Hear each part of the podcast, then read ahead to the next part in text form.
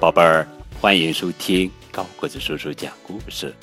今天呀，我们继续来讲小鼠波波绘本系列故事《波波在农场》，作者是英·露西·卡曾斯文图，起名翻译。叽咕咕，在农场，波波早早的起床了。今天是个大晴天。小鸡一家该吃早餐了。波波用他的小桶装满玉米粒。小鸡，快过来，吃早餐了。小猪一家也饿了。下一个该轮到谁啦？小羊吗？不对，它们有那么多嫩嫩的小草可以吃。是奶牛吗？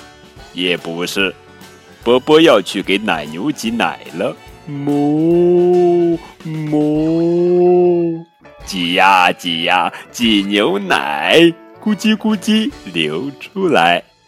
波波的小桶装满了牛奶。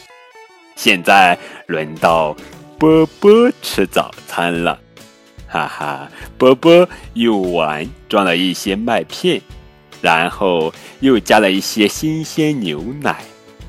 小黑猫喵喵也喜欢牛奶。再见，波波，好好享用你的早餐吧，哈哈。好了，这就是今天的绘本故事《波波在农场》。